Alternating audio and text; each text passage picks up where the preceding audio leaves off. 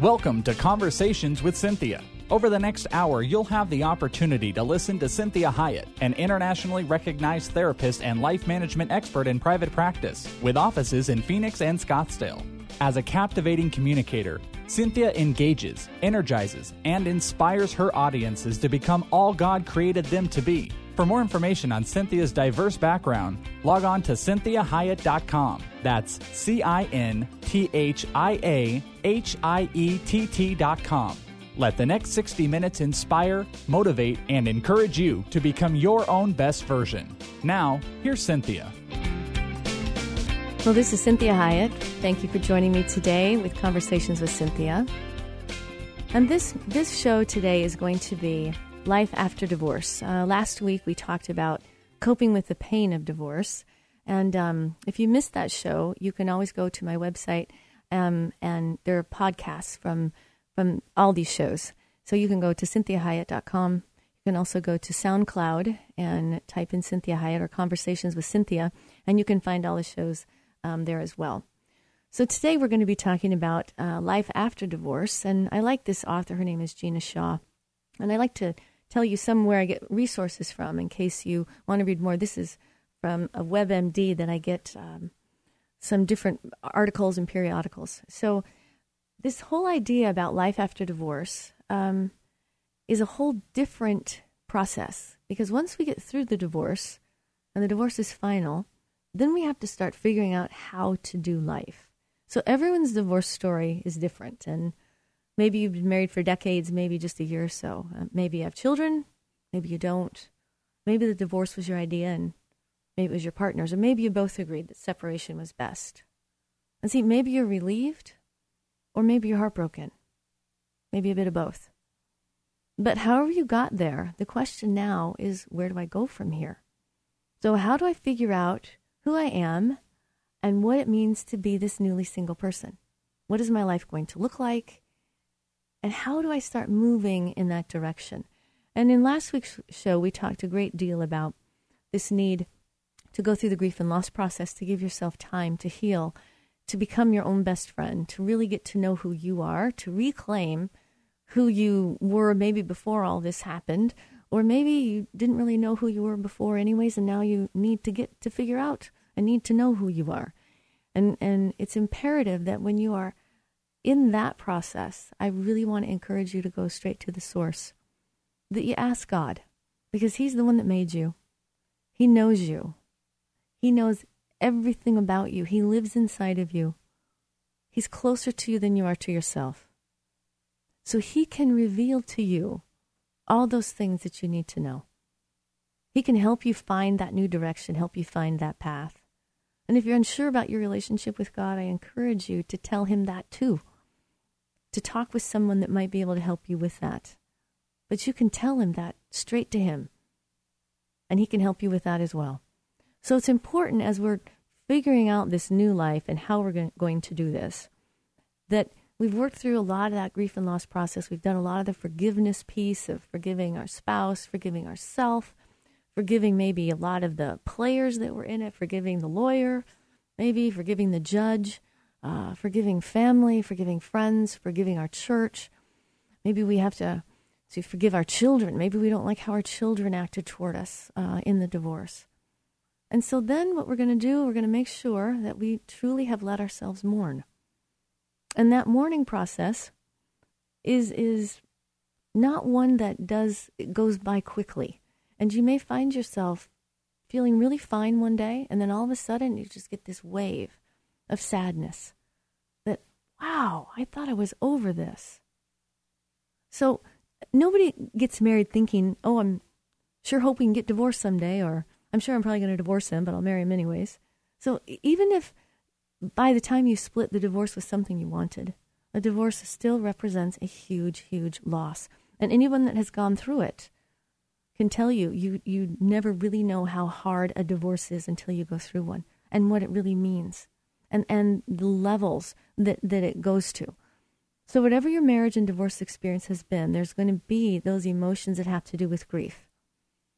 And so, you're going to feel some remorse for what you did or didn't do, or you're going to wonder what you did wrong.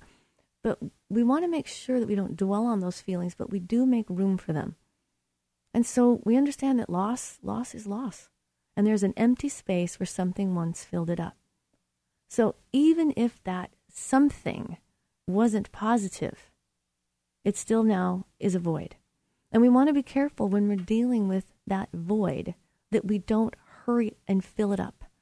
Because many times when people are, are experiencing that loss and they're dealing with that void, they jump into a new relationship. And, you know, we have people saying, get back out there, just go, you know, and this is really not a good idea. You don't even have your bearings yet. You're trying to figure out who you are, how this all happened, and put things together, and you're trying to get some direction. The last thing you want to do is add a new relationship because relationships are heavy. They, they, they are they can be intense. They can, they take energy and time. And so many times when we're dealing with that void, we go find that distraction. And I can promise you that until you really work through the divorce, what happened, how it got there, what you've learned about yourself in terms of whatever part you played in, in the marriage not working, if you don't do that, you will just repeat it. You will, you're destined to repeat the same marriage. And generally, what happens is it's worse the second time if you don't deal with what really happened. So it's very, very important that you don't fill it up. And sometimes, if people don't do it with a relationship, they might do it with work. They become workaholics. They might do it with substances. They may start drinking more. They may um, start substance abuse. They may become uh, an exerciseaholic and overexercise. They may get completely consumed with their appearance.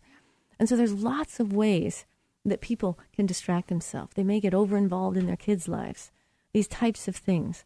So it's imperative that you really work on understanding I have to deal with that void that is now present, and I want to make sure I'm not filling it up too quickly or filling it up with inappropriate things. So we work through our feelings because you want to remember we don't want a lot of baggage and emotional baggage. And when you have been through a divorce, there is emotional baggage. There's no way there can't be because they're messy. Humans are messy. When we're dealing with humans, it's very messy. And so if I've gone through a divorce, not only do I have the baggage from the marriage that needs to be resolved, but there's going to be a whole bunch of stuff that happened in the divorcing process that happened with others, with myself, with spouse, with kids that I'm going to have to really work on.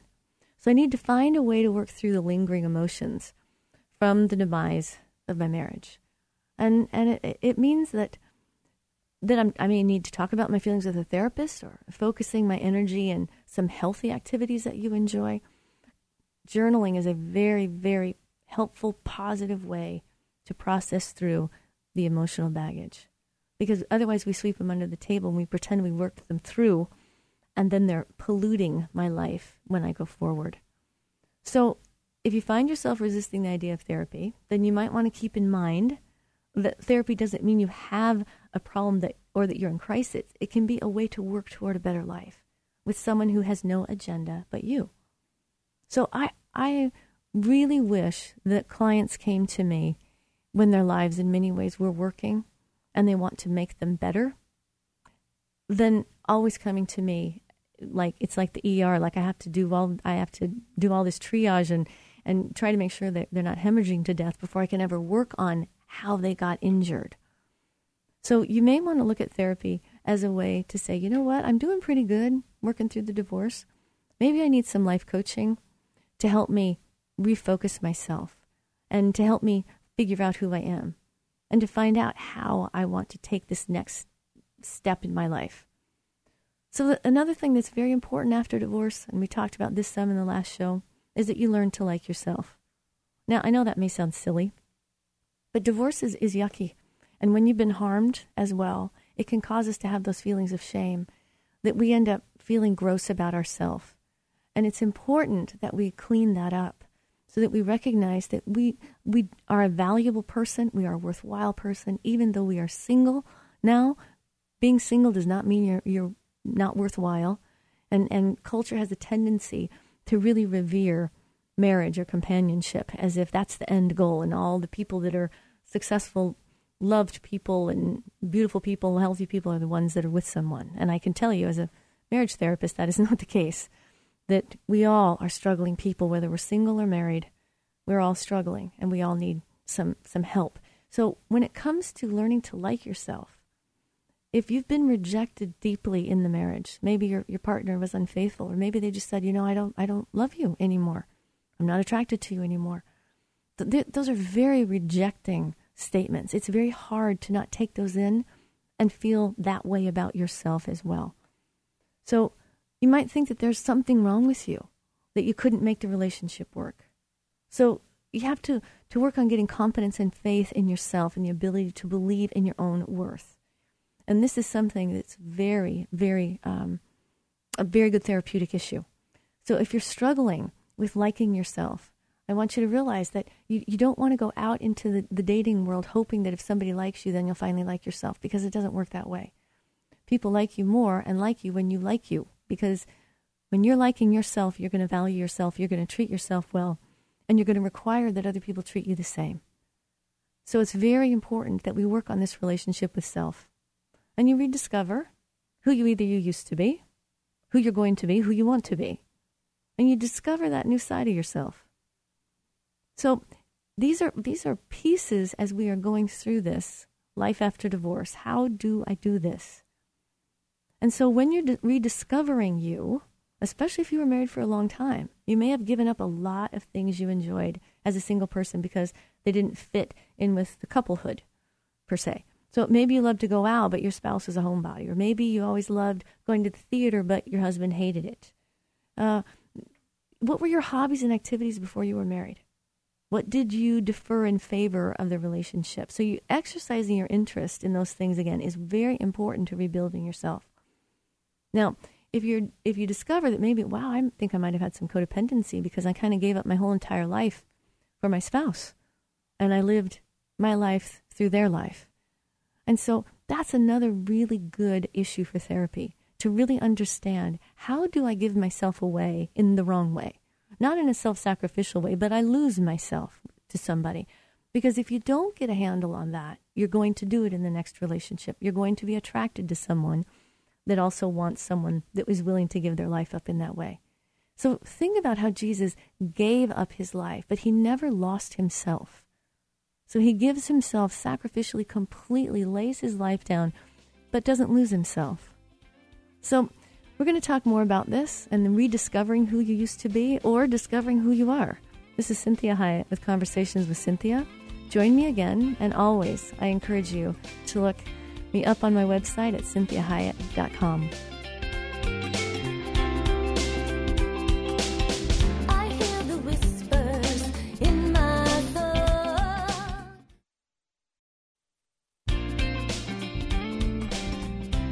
Welcome to Conversations with Cynthia. This is Cinthia Hiett, and today we are discussing life after divorce. Uh, last week, we talked about coping with the pain of divorce. And so today we're going to talk about life after divorce. And in the last segment, we were, we were saying first that we need to let ourselves mourn, and that that grief and loss process is a process.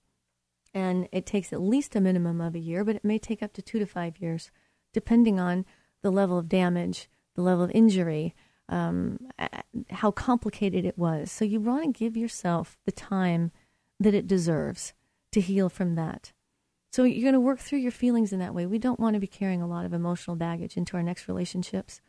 And this is also a very important opportunity if you have children to, even though you're, it, it's painful to have a failed marriage, you can still be trailblazing for them as to how to do life well. So clearing emotional baggage is imperative that your kids see a role model of i'm going to i'm going to fix this. I'm going to get better. I'm going to to learn from this. I'm going to be a healthier person. Because that can be a really really important life skill for your kids to learn. How you come back from a failure how you learn from mistakes is a very important thing to teach your kids. Working through those feelings is a very important part of role modeling, role modeling for your children how to deal with life crises issues. And so resolving and working through the feelings so that you don't have emotional baggage is also a way to relieve stress in their life because kids worry about their parents, especially when they see them go through a very painful divorce. So we also want to learn to like ourselves. Because many times when we go through it, we may not have done it in the way that we're proud of. And maybe we're part of, we're the main reason for the failing of the marriage. But either way, we forgive ourselves, we learn to like ourselves. We rediscover who we used to be, or we discover who we are. Because maybe you lost yourself in the marriage. Maybe you lost yourself eh, more through the divorce. Maybe you became somebody that you didn't you didn't even know in your marriage. So you want to get back that authentic original you. And then you can also discover a new side of yourself. So who am I in this part of my life phase, this stage of life? And and what is the what are the things that I want to discover? So it because life changing period of divorce though it's often it's very difficult and unwel- unwelcome.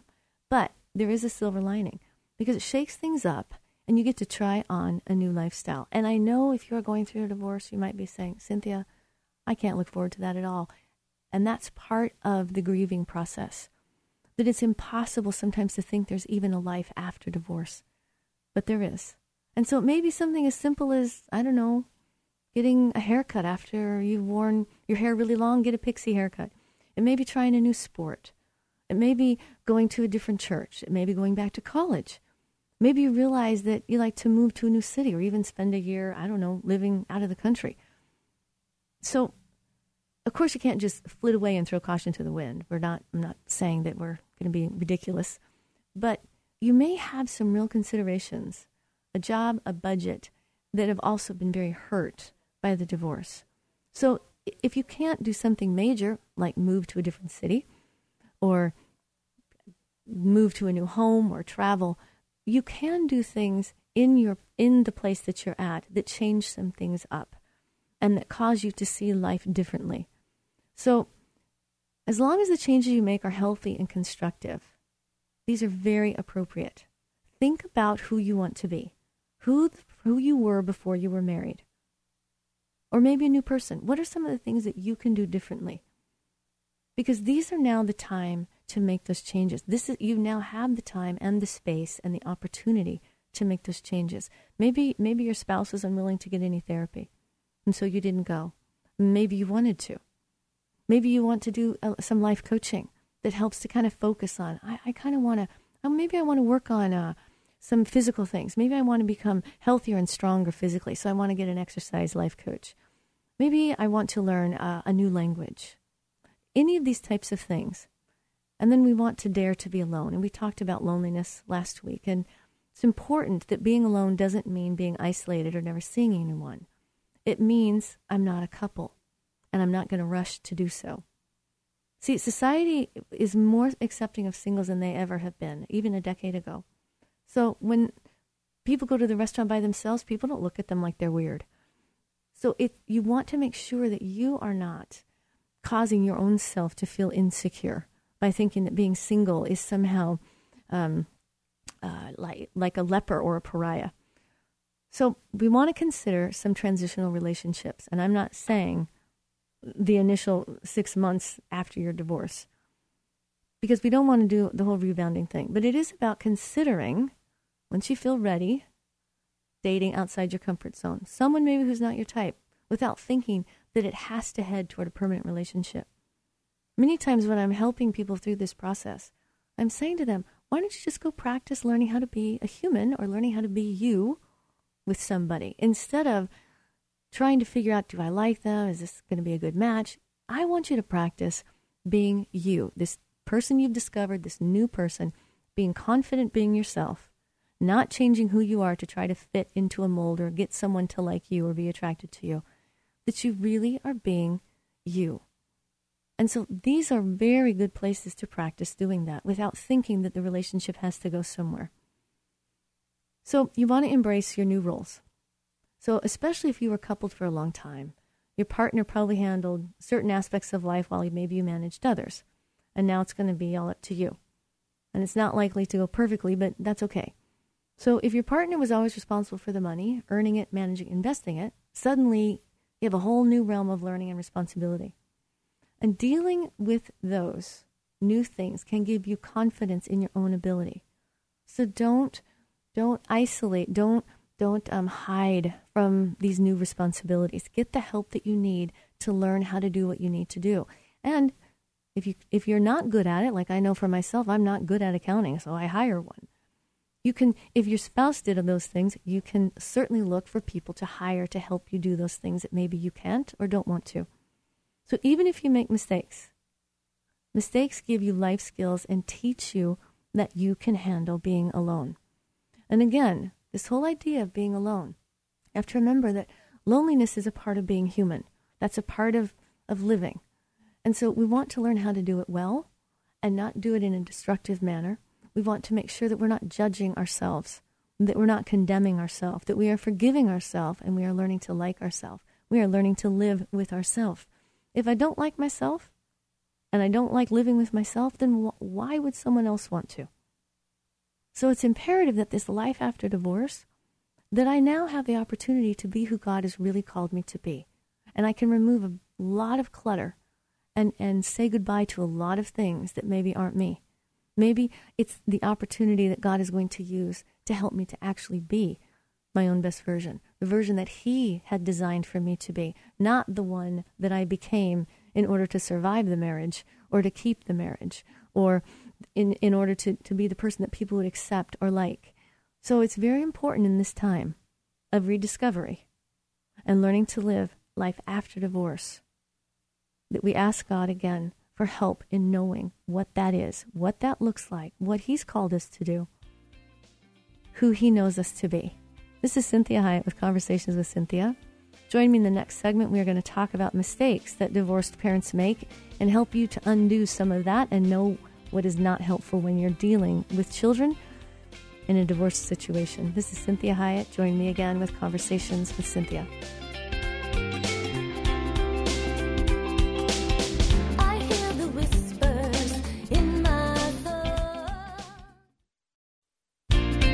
Well, welcome back. This is Cinthia Hiett with Conversations with Cynthia.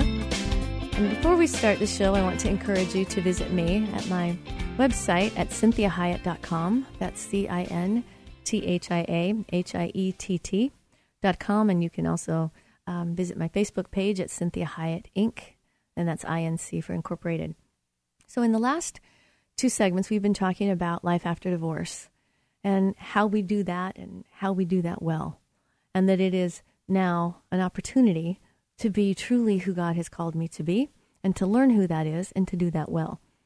And so now we're going to switch gears a little bit and we're going to talk about okay, now that I'm divorced, and if you are a parent, I want to talk about some mistakes that, that parents that are divorced oftentimes make with kids, and they, it's unwitting. They, they do it unwittingly. Many times they don't know that that's the case.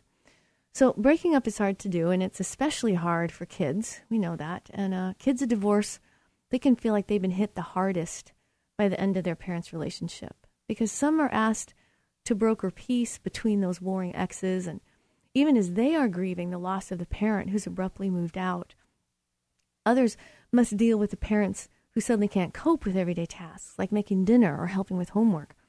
So many children carry the battle scars of divorce well into adulthood and wounds that never needed to be inflicted in the first place. But broken up spouses can help stop the damage by managing their own behavior before the ink dries on the divorce papers. And so, one of the things that's very, very important if you are in the middle of, of, of a divorce, or if you have divorced, is that the first one is you do not make your child the messenger. You don't talk to the other spouse through that child. So, too many parents attempt to communicate through their kids.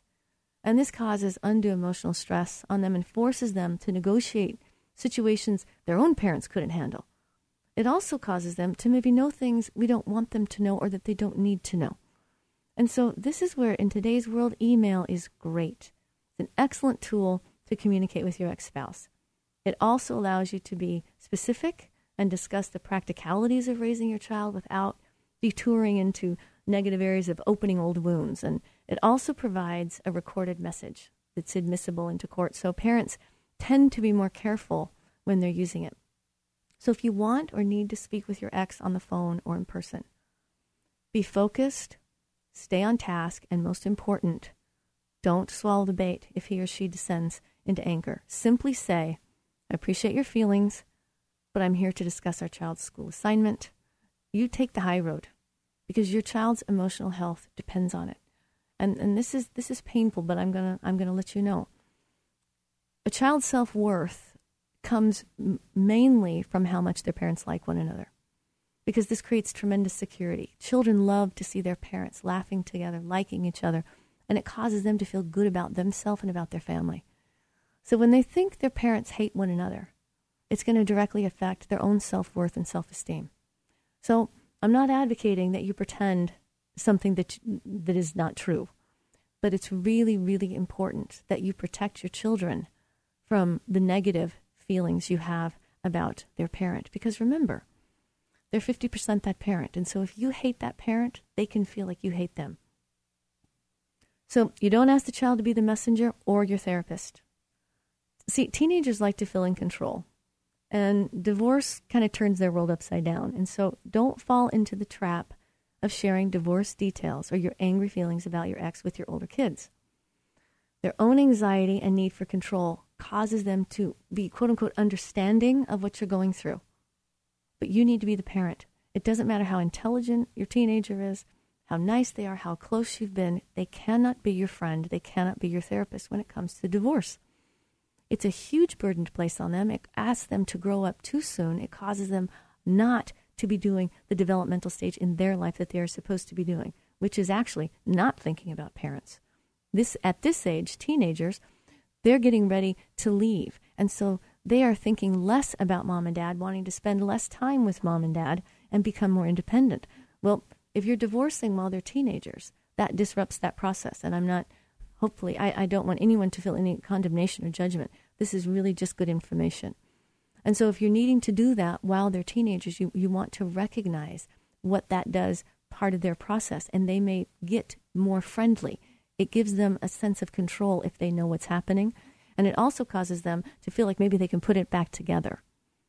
But it is a tremendous amount of stress. So, you need to be the parent. So, you go outside for help for yourself, get therapy if necessary, but you want to maintain those boundaries making your child your cohort, cohort is wrong and it, and it actually really does them damage. So, as we're looking at this, I want to remind you so we're not going to have the child be the messenger or the therapist. We're, we're going to really try to get the kid, okay? Because kids need to feel as if they're understood. And so, we're going to talk more about this idea that different mistakes that parents can make so that we can either not make the mistake or undo the damage. This is Cinthia Hiett with Conversations with Cynthia. Join me again.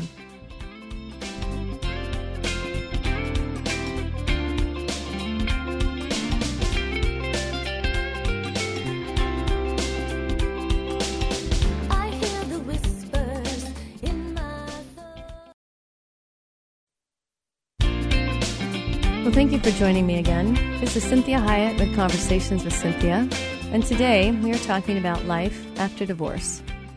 And we left off with uh, this idea that we are we are talking about what are some mistakes that parents make while they are divorcing after they're divorcing with their kids.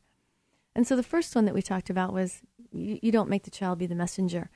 This forces them to communicate um, about things that they may not even be emotionally prepared to, to communicate about. It causes them to know things that we may not want them to know. We may regret that they know. It puts undue stress on them relationally because it changes the relationship they have with each parent. We also don't want them to be the therapist, and this a lot of times happens with teenagers. And if you have a very precocious teenager, they can seem like it helps them when you start sharing with them and sharing your feelings and worries and thoughts and frustrations because it gives them a false sense of control. They actually can feel like, well, maybe I can fix some of this because their life is in turmoil as well. So you don't want to to believe or to think that it's helping them for you to use them as a therapist or, or a friend. It actually is, is harming them in many ways. And so, this next part, we want to really try to get your kid. And so, they need to feel as if they're understood. And after divorce, their feelings may be in turmoil. So, you want to listen to them. Don't tell them what to think. And it might be difficult, but never criticize your ex. Because if you do, it's a criticism of your child. Because, uh, like we said before, they're 50% of your ex husband or your wife. So you respond specifically to what they're telling you. So if they're complaining about the other parent, you don't want to join in with them. What you want to say to them is something like, It sounds like you're feeling mad or sad or upset about meeting your dad's new girlfriend. Is that right? And you want to be very careful that you are actually being the adult, listening to your child talk about another adult and how they are feeling. And you're entering into their world. And so, as a parent, you don't have to have a solution. You just need to hear them and you and be empathetic and compassionate and care about their feelings. And don't editorialize because you can suggest your child write down his feelings and share them with your ex, but only if your child wants to do so. So you want to stay trained on your child's feelings, not yours. Because healings healing the healing your children need comes through a loving connection and from being understood. So if your child comes home and is telling you something egregious that your ex is doing or saying, you want to make sure that you are very careful about controlling your own emotions and hearing how it affects your child. Then, after you've taken care of your child, given them some ideas that they may want to use if, if they so choose to, then you go and you call your best friend and you vent to your best friend. And after you've done venting and really feeling like you've got a handle on yourself, then you go and you email your ex spouse your concerns. So you want to avoid the third degree. This is one of the worst things that parents can do. So I tell parents to treat their child's weekend away with their ex spouse as if it's the child has just visited an aunt or an uncle. So saying nothing will leave your child stressed, as if he must compartmentalize both worlds and tiptoe around the other experience. On the other hand, grilling the child puts him squarely in the middle. So you want to say things like, Did you have a good time? Did you enjoy yourself? What was some of the things you did that you liked? What would you like to repeat? Did you learn anything? Any special things happen? These types of things that you want them to be able to talk about their weekend and feel they can freely talk and that they're not having to protect you if they had a good time. And you want to say to them, It's okay if you had a good time. I want you to have a good time with your daddy. I want you to have a good time with your mom. It's important. They love you. It's important that you have a good time with them. And so, if you're grilling your child, and that puts the child really in the middle, which is an impossible position emotionally, because then they are having to try to figure out what information to filter. What's going to make you mad? What's going to make you upset? What's going to get, excuse me, the, their, their other parent in trouble? So, you just ask your kid fun and general questions. And that diffuses tension, and then you let it go.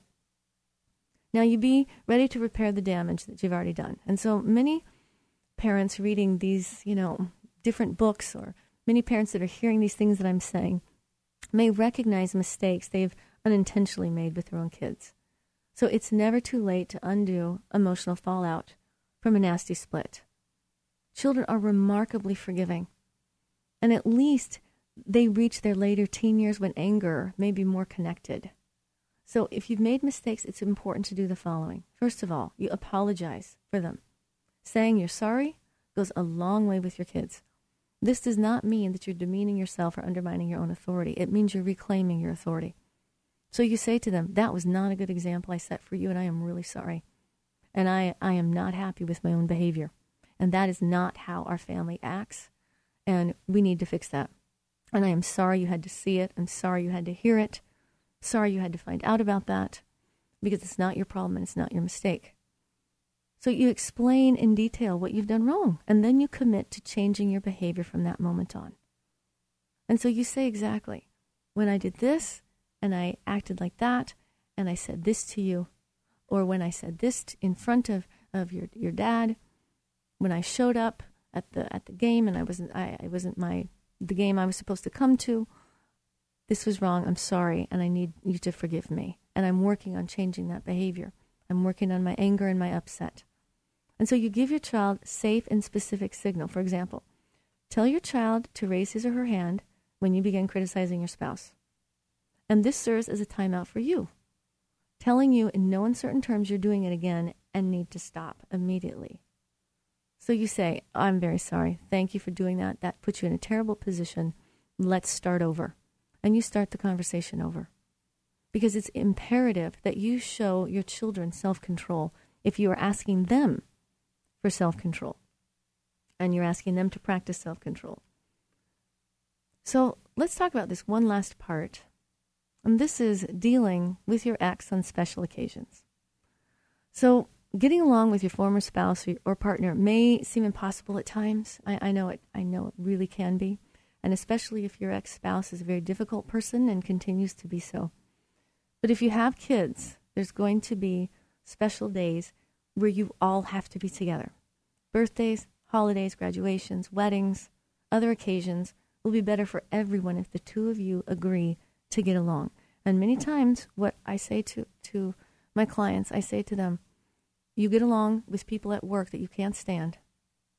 You can get along. You know how to get along, get along. Because what you're doing is you're making the environment safe for everybody. Because the people that are around you when you are not getting along, it's not their fault. They shouldn't have to pay for what's happening in your relationship. So you want to be very careful that you contain that. See, if we talk about in the early days, younger children are especially vulnerable. Um, so you might try sticking to a routine as much as possible that is that is like a, the family's established routine during the first holiday season. Because small children, they won't comprehend why things are different. So we're recommending that you consider spending limited time together as you develop kind of new patterns, like let's say um, you're developing new patterns like of celebrating things. And so you want your child to realize that although things are different, they can still be happy. And so emotions, anger, sadness, bitterness will inevitably run over the course of those first holidays. And so a good way to keep them in check is to make plans in advance and stick to them. So you decide in advance how long you're going to stay, and then you leave upon the agreed time. And you let the kids know this is what this is how we're going to do this. And then you decide as as the years go on how much you want to try to keep that familiarity. And generally, it's better that you start to truly separate out your lives because it can be extremely uh, confusing for children if you are too familiar and too friendly. Then they don't understand why you're separate. So you want to be acting toward your spouse in a very respectful manner as you would a business associate.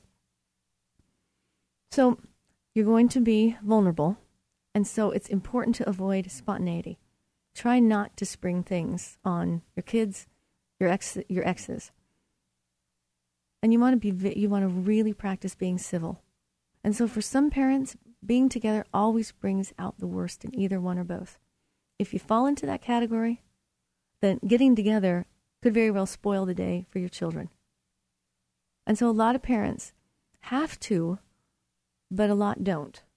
And so some parents, for whatever reason, remain in high conflict, and that's not good for the kids. So if you can, and your ex can't, if you and your ex can't be in the same place with each other, then you're probably better off not getting together. And what you say to your kids, you can say, I know that's very disappointing, but it's more important for your dad and for me, or for me and your mom, to show you healthy behavior that is civil and that is decent. And somehow, when your mom and I get together, we have a hard time controlling ourselves. And so we are going to then be responsible and not be in the same room until we can learn how to do that. And we're having people that are helping us learn how to do that. And you and you simply take responsibility for it. If you both um, if you guys end up at an event, it's crucial that your children see that the two of you can get along. So this is where I want you to think about your ex as a coworker and treating them, him or her, accordingly. So it should be like a business relationship you strive for. Think of how you relate to a coworker. You're friendly, you're kind, you're validating, but you don't hug and you're not intimate. So, mothers and fathers who are separated should not hug or kiss. This is not part of what a business relationship would be. And that's how you're wanting to see your ex. This is a this is a business partner that is a very important person in the life of my child. And so I'm going to treat them civilly, decently, respectfully because that's the behavior I want to treat to show my children is that I want to show my children adult behavior. I don't want to reduce myself down to acting like a child when I'm around my ex spouse. So you're civil and you're warm when appropriate because anything else is very confusing to kids. So even if you are like perfectly at ease with your former partner, signs of intimacy can be very misinterpreted by children. So you don't want to have too much. You don't want to have bantering. You don't want to have hugging and kissing and and um, teasing each other. These types of things. It's very confusing for children. What we do want is for them to see you be adults. So, smiling at each other, making eye contact, saying a quick hello is enough to demonstrate to kids that you can be civil. And after you've made your pleasantries, it's okay to move to the opposite sides of the room. So, what what would what do we do if there's irreconcilable differences? If what do we do if you and your ex can't stand to be around each other? Well, then you know what? You decide who goes to what event, and you don't be at the same event. You can take turns, and that's better for for major events. And you can also, when it comes to celebrating these types of things like bar mitzvahs, bat mitzvahs, communions, um, these graduations, it's important that you're both present for the celebration, but you don't have to sit together. In fact, it's better if you don't. And it's better for your children to see you separate but happy rather than together and miserable. So at graduations, for in- instance, it's good for kids to have to wave in one direction for mom and wave another to dad so they both see happy faces in those direction. It reminds them that while they don't while they have two homes, they still have one family. So it's very important that we consider the fact that we are always role modeling for our children. So we're either role modeling for our children good behavior during a marriage and how to do a marriage well, or we're role modeling how to be adult children. So I hope this was helpful for you today. Join me again next week. And if you're going through divorce, I'm praying for you because it's very painful. And God is such a God of healing. So bless your week, and I'll talk to you next week. This is Cinthia Hiett with Conversations with Cinthia. We hope this past hour has been encouraging, motivating, and inspiring to you.